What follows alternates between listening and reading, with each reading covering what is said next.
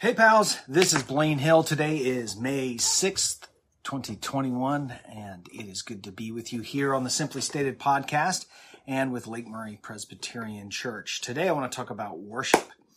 Um, it's interesting with worship, God gives us a need. God puts a need within us, a need to worship. Human beings are created with a need to worship. So, uh, if we read a psalm like Psalm 100, Make a joyful noise to the Lord, all the earth. earth. Worship the Lord with gladness. Come into his presence with singing. In that we have the command to worship. We have that command because people are created uh, to to worship God.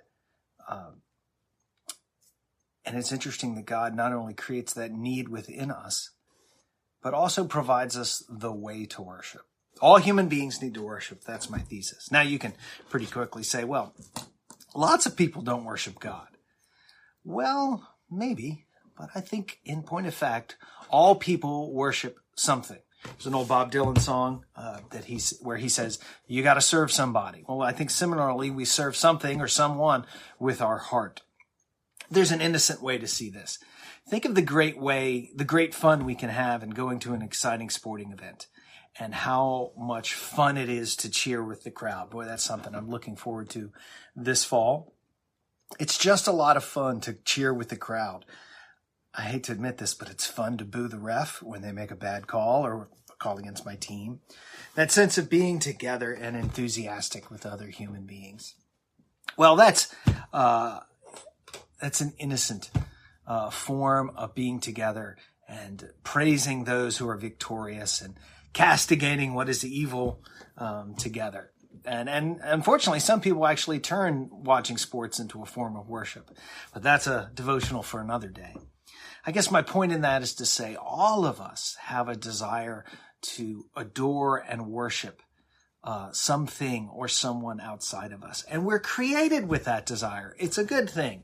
Now, as with all appetites and all desires, it has to be directed in the right way. And one of the pieces of our, our way of being a Christian, the Presbyterian Church, we recognize that our, uh, just like the object of our worship has to be proper, the way that we worship needs, needs some guidance as well. Uh, and so that's what I want to talk about. How do we know how to worship? Uh, I'm going to, for today, assume it's the living God, the Father, Son, and Holy Spirit we're talking about, revealed to us in Jesus Christ. Uh, that would be a devotional. Explaining that's a, also a devotional for another day. But how do we know how to worship? God has created this desire within you. Well, here's the good news. God also gives us the way to worship. Here's a simple example. Uh, part of worship is prayer. And Jesus' disciples walk up to him and say, teach us how to pray and he teaches them how to pray. He doesn't even tell them a confusing parable. He says, when you pray, pray like this. And he gives us the words of the Lord's Prayer. Our Father, who art in heaven, hallowed be thy name. Now, the wonderful thing about the Lord's Prayer is we can simply pray it as Jesus gives it to us. We can also use the words of the Lord's Prayer as a guide, a form, a mold, uh, to shape our prayer. The Lord's Prayer starts with an address to God and then there's six requests of different kinds, and then it concludes with uh, worship. For thine is the kingdom and power and glory forever. So what I want you to see today is that God creates in us a need for worship. And at the same time, God directs our worship. I read a psalm a moment ago. Um, and the Psalms are, in a sense, the hymn book of the Bible. Now, we don't have the tunes that they sang, uh, long ago, and probably they would sound strange to us. We have a, a different sense of music here in the 20th century in the West, um, but uh, we can use the words and set them to music. Uh, ourselves, and so we can know the kinds of things we can sing.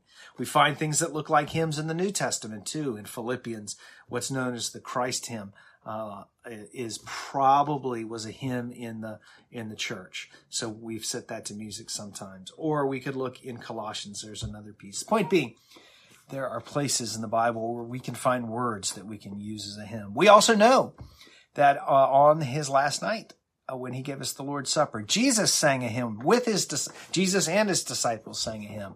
Boy, I wish I knew what it was, uh, but we don't know. Um, at any rate, we know that they sang together.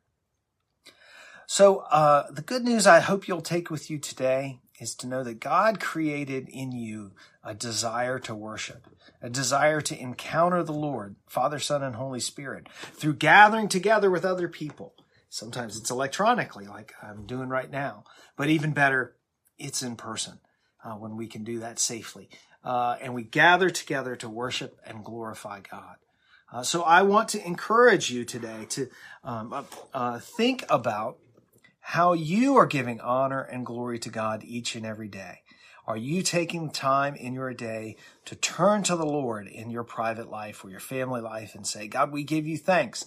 The blessing at, a meal uh, is a perfect time to do it if you're if you're not in the habit, uh, or just to recognize the importance of that moment. Uh, I, I, want to encourage you to uh, take time each and every day to give worship and praise to God. And then I want to encourage you to make sure that you are participating in corporate worship. Uh, now, I want you to do that in a way that is smart and healthy for you, whether that's online or in person, or maybe the drive-in church out at the lake. Uh, but to participate each week in celebrating Jesus' resurrection from the dead uh, by gathering with God's people in worship just an encouragement to you to say you were made. You need that like you need food or water or oxygen or the company of other people. Uh, you need are made to worship God and, and you need that in your life. So I want to encourage you to that.